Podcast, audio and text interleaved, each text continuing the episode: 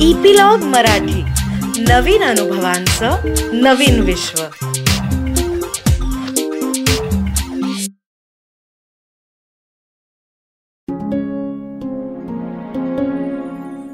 नमस्कार.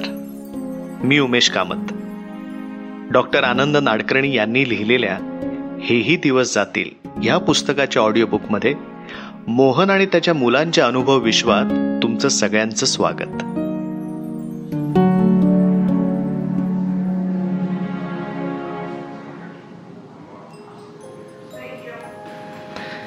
याआधीचा सर्वात छान दिवस होता तो वॉर्ड नवा झाल्यानंतरच्या पार्टीचा.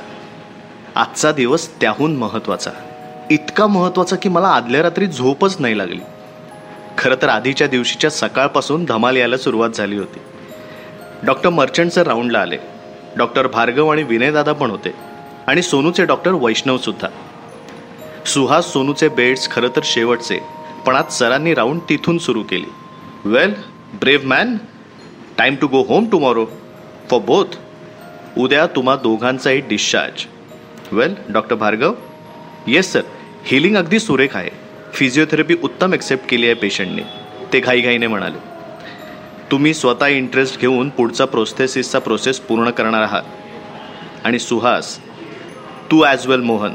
तुम्हा दोघांसाठी मॅडम पाठच्या लवाजम्यामधून सोशल वर्करबाई पुढे आल्या त्यांच्या हातात दोन पास होते. अनइंटरप्टेड ॲक्सेस पासेस तुम्ही इथे केव्हाही येऊ शकता. वॉर्डातल्या मुलांशी बोलू शकता. Doctor Vaishnav what about this young man सरांचा मोर्चा सोनूकडे वळला. रंजू दिदीने सोनूच्या रिकव्हरीची सारी माहिती दिली. डॉक्टर वैष्णवना मर्चंट सरांनी पुढच्या सूचना दिल्या. सरांचा राऊंड संपल्यापासूनच पुढचा सगळा दिवस भेटीगाठीमध्येच गेला. वॉर्डचा स्टाफ आमची वॉर्डातली मुलं त्यांचे आई बाबा सगळे ओळखीचे डॉक्टर सगळे येत होते. चॉकलेट बिस्किटं फळं ठेवून जात होते. आम्ही दुसऱ्या दिवशी सकाळी संपूर्ण वॉर्डसाठीच ब्रेकफास्ट पार्टी करायचं ठरवलं.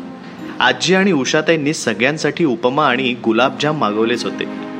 डिस्चार्जच्या दिवशी सकाळी सोनू आणि सुहास टी शर्ट्स आणि पॅन्ट्स घालून तयार झाले. वॉर्डातल्या सगळ्यांचा निरोप घेऊन बाहेर आले. कॉरिडॉरमध्ये आल्यावर रंजू दिदीला म्हणाले दोन मिनटं आय सी यूला टाटा म्हणतो ना. दिदी त्यांना आत घेऊन गेली. तिथल्या सगळ्यांना भेटून आले. आम्ही सगळे बाळकृष्णासमोर उभे राहिलो. फोटोमध्ये नाही पण माणसातला देव दिसला इथे. माझ्या आणि सुहासच्या खांद्यावर हात ठेवत सोनूचे बाबा म्हणाले एवढ्यात सना आणि तिची आई आल्या. अगदी ठरल्याप्रमाणे आल्यासारखी. लिनी आणि तिची आई पण आल्या. लिनी सुहासला चिकटली आणि मग मला. ती फ्रेश दिसत होती. एवढ्यात कॉरिडॉरच्या टोकाकडून चिनूचे आई बाबा आले. त्यांनी आम्हा तिघांसाठी चिनूच्या फोटोच्या तीन प्रती आणल्या होत्या. खिशामध्ये बसेल असा फोटो. आपलं दुःख बाजूला सारून आले होते ते दोघं. मोन्या दादा ती प्रार्थना म्हण ना तुझी. शांती मंत्र सुहासने सुचवलं. होय म्हणतो की. तुझ्यानंतर आम्ही म्हणतो सुहास म्हणाला. मी समोरच्या हसऱ्या बाळकृष्णाकडे पाहिलं. डोळे बंद केले आणि म्हणू लागलो. सर्वांना सुख लाभावे. तशी आरोग्य संपदा. व्हावे कल्याण सर्वांचे. कोणी दुःखी असू नये कोणी दुःखी असू नये कोणी दुःखी असू नये. ओम शांती शांती शांती. प्रार्थना संपली. सगळेच समाधानात होते. या समाधानाला शांतीची किनार होती. इच्छा अतिशय छान आहे या प्रार्थनेमधली मोहन. पण वास्तवात असं होतं कुठे रे? चिनूचे बाबा मला म्हणाले खरंय काका असं अंतर असतानाही प्रयत्नांना शक्ती मिळावी म्हणून ही चांगल्या मनाची प्रार्थना. मी म्हणालो खरं तर उत्तर दिलं होतं कोष्टी सरांचं आणि काकांचा प्रश्न त्यावेळी विचारला होता मी. एवढ्यात एक गंमत झाली. सुहासने त्याच्या कुबड्या माझ्या हातात दिल्या. सोनूने त्याची आधाराची काठी त्या दोघांनी एकमेकांच्या खांद्यावर हात ठेवले. ते बाहेरच्या दिशेने चालू लागले. लिनीने धावत जाऊन सुहासचा हात पकडला. सनाने सोनूच्या खांद्याला धरलं. माझ्या आणि सुहासच्या खिशामध्ये चिनूचा छोटा फोटो होता. चिनू बरोबर असल्याची भावनाच किती मस्त होती ना. नेत्यांपाठीमागे अनुयायांनी जावं तसं आम्ही त्यांच्या मागे गेलो. कॉरिडॉरच्या शेवटाची लिफ्ट आली. सोनू आणि सुहासने लिफ्टकडे पाहिलंही नाही. ते चौघं जिन्याकडे वळले. आजोबा आणि उषाताई पुढे होणार तर मी त्यांना आवरलं. आणि मी मात्र पटकन जिन्याकडे गेलो. तर पायऱ्या उतरताना सोनू म्हणत होता नो गेन विदाऊट पेन लिन्या पायऱ्या मोज नीट सुहास म्हणत होता. आम्ही पाच जण इतक्या मस्तीमध्ये जिना उतरलो. जिना उतरल्यावर मी माझ्या दोन्ही पोरांना त्यांचे त्यांचे आधार दिले. सोनूच्या आत्याने दोन मोठ्या गाड्या मागवल्या होत्या आम्हा सर्वांसाठी. ड्युटी नसतानाही लिसा सिस्टर आम्हाला बाय करायला आल्या होत्या. उषाताईंनी त्यांना बरोबर घेतलं. आम्ही सुहासच्या घरी तळमजल्यावरच्या खास खोलीत आलो. उषाताईंनी खोली छान सजवली होती. खूप मस्त वाटत होतं. सुहास बेडवर बसला. उषाताईंनी आम्हा चौघांसाठी कॉफी करून आणली. Home sweet home. बरोबर ना सुहास? लिसा सिस्टर म्हणाल्या. सुहासने जोरदार मान हलवली. तुम्ही जेव्हा वरळीच्या ऑल इंडिया इन्स्टिट्यूटमध्ये जाल तेव्हा तिथे माझ्या ओळखीचे स्पेशलिस्ट आहेत. भार्गव डॉक्टरांनी तिथल्या डॉक्टर मिरजकरांची चिठ्ठी दिली आहे उषाताई म्हणाल्या. मी तिथल्या डॉक्टर मोकाश आणि डॉक्टर देशपांड्यांना ओळखते. मी फोनच करेन त्यांना तुम्ही जाल तेव्हा सिस्टर म्हणाल्या. आता सगळ्या गोष्टी मार्गाला लागतील सिस्टर. एक घसरलेला पाय आणि पुढचं रामायण उषाताई म्हणाल्या. मोहन तू पुढे काय करणार आहेस? सिस्टरने विचारलं. काही ठरवलं नाही अजून मी म्हणालो. हे बघ आता इथे राहून बारावी करायची. व्यवस्थित कॉलेजला जाऊन. ही खोली तीन महिन्यांसाठी नाही कायमची घेतली आहे सुहासच्या बाबांनी. तू जसं सुहासला शिकवशील तसं संध्याकाळी इथल्या मुलांना शिकवशील उषाताई म्हणाल्या. ही कल्पना छान होती. राहायची जेवायची सोय तर उषाताई करणार होत्या. पण कॉलेजची फी इतर खर्च समजा थोडे पैसे मिळतील शिकवण्याकरून. पाहूया काय होईल ते. सुहास मगासपासून नुसता खुदू खुदू हसत होता. येत्या शनिवार रविवारी माझ्या घरी वसईला येशील? एक रात्र राहा तिथे. मला तुझ्याशी काही महत्वाचं बोलायचं आहे सिस्टर म्हणाल्या. आणि माझ्या नवऱ्यालाही तुला पाहायचं आहे इतकं बोलते ना मी तुझ्याबद्दल. मोन्या दादा वसई म्हणजे जवळ समुद्र असणार सुहास म्हणाला. समुद्र? लहानपणापासूनचा माझा एकमेव खरा मित्र. वेळ मिळाला की मी पुळणीवर पळायचो. बारा महिन्यातल्या प्रत्येक दिवसाच्या सकाळ संध्याकाळ रात्रीचे बदलते रंग पाहायचो माझ्या मित्राचे. तरीही रोज नव्याने भेटल्यासारखा भेटायचा तो मला. इथे मुंबईत आल्यापासून त्याची भेटही नव्हती झाली. जाऊन ये दोन दिवस मोहन. तशी मला शनिवार रविवारी सुट्टी आहे उषाताई म्हणाल्या. आणि मी आता लंगडी घालून कुठेही फिरू शकतो सुहास चिवचिवला. आजचा दिवस चांगला आहे असं म्हणत उषाताई उठल्या. त्यांनी पर्समधून एक पाकिट काढून सुहासजवळ दिलं. मोहन दादाला दे.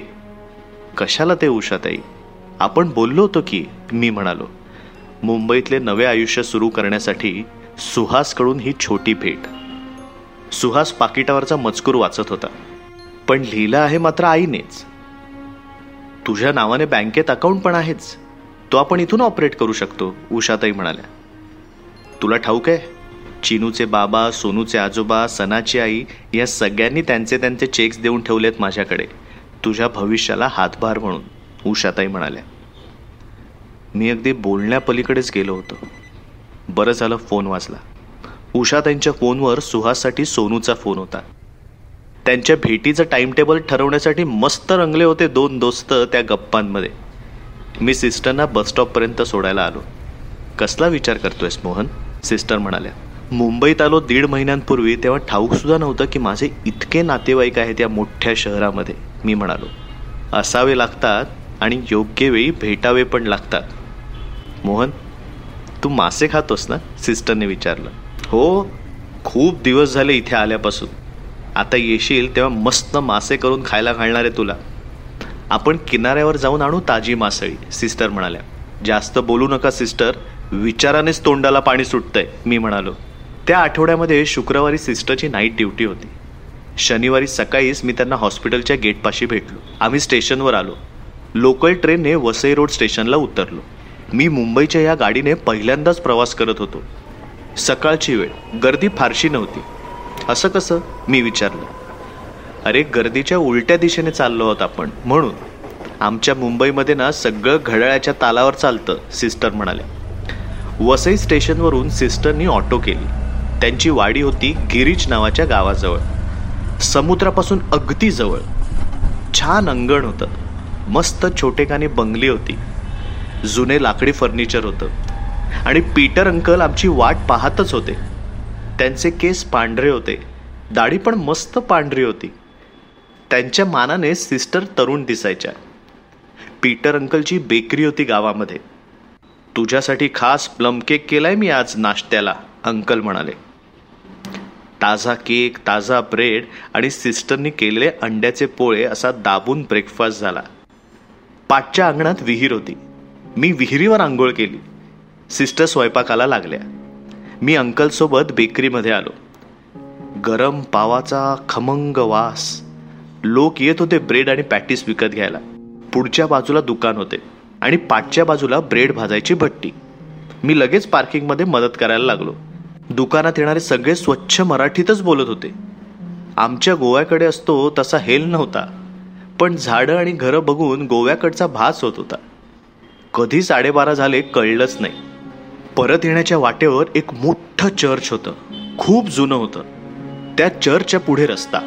रस्त्याच्या समोरच्या बाजूला सगळ्या धर्मगुरूंसाठीची राहायची इमारत होती. आम्ही चर्चच्या समोर आलो तर तिथले एक फादर भेटले. पीटर अंकलने त्यांना नमस्कार केला. हा कोण? हसऱ्या चेहऱ्याच्या फादरने विचारलं. देवाने आमच्यासाठी पाठवलेला मुलगा अंकल म्हणाले. त्यांनी फादरना माझ्याबद्दल जे काही सांगितलं ते ऐकताना माझी खात्री पटली की लिसा सिस्टर ह्या अंकलना त्यांच्या दिवसातला कण आणि कण सांगत होत्या. आणि अंकल ते सारे कण जपून ठेवत होते त्यांच्या मेंदूमध्ये.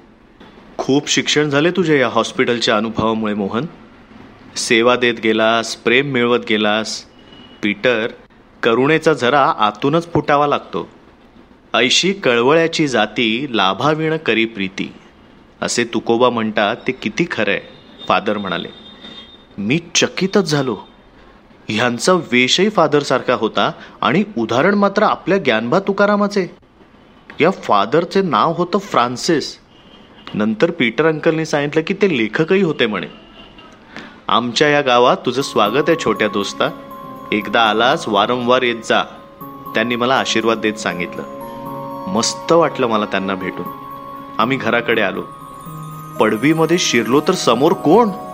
रंजूताई मी पटकन तिच्या जवळ गेलो. तू इथे? मी तिचा हात हातात घेतला. मग? खास जेवण काय फक्त एकटाच फस्त करणार होतास? मी आज ऑफ घेतला ताई म्हणाली. मग काय धमाल? आम्ही मस्त जेवलो. खूप गप्पा मारल्या. बाहेर अंगणात झाडाखाली पसरलो. किती दिवसांनी असं शांत वाटत होतं. संध्याकाळी चहा पॅटीस हाणून अंकल दुकानावर गेले. आणि आम्ही तिघं समुद्राकडे.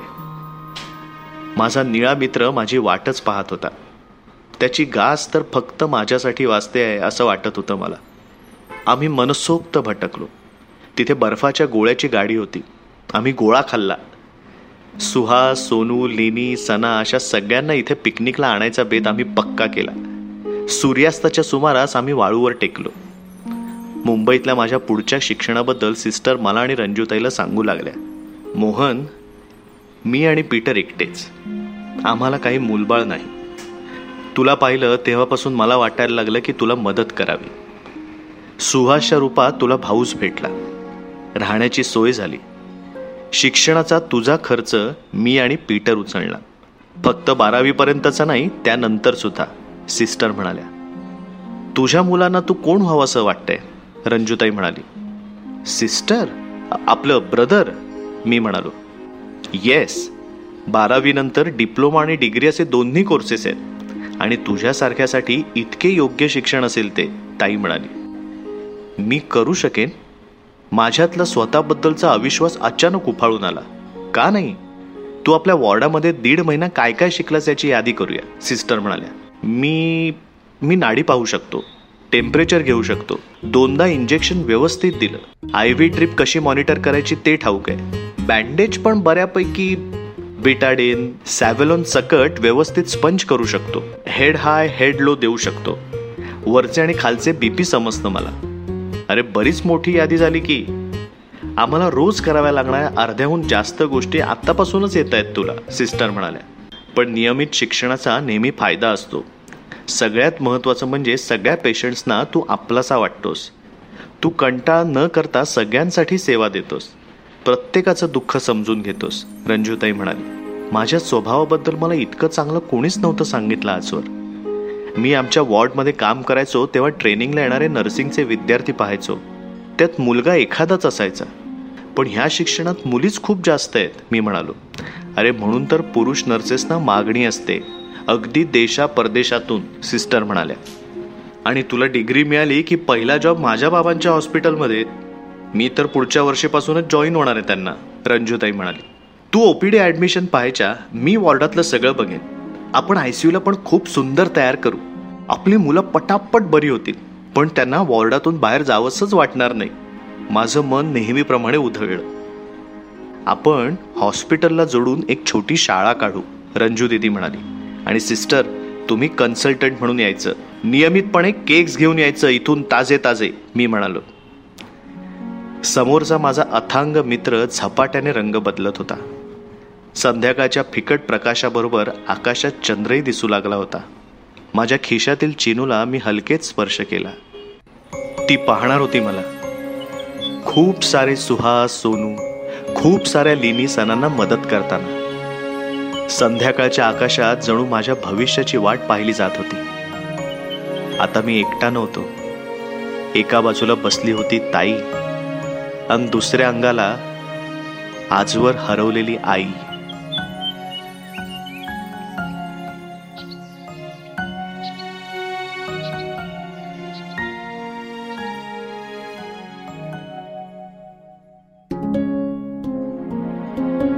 आजच्या या अनुभव प्रवासाचा थांबा इथेच. कसं वाटतंय कमेंट्समध्ये लिहून आम्हाला नक्की कळवा. लाईक आणि शेअर करून कसं वाटलं हे सगळ्यांना नक्की सांगा. हेही दिवस जातील. तुम्ही ऐकताय फक्त इपिलॉग मीडिया वेबसाईटवर.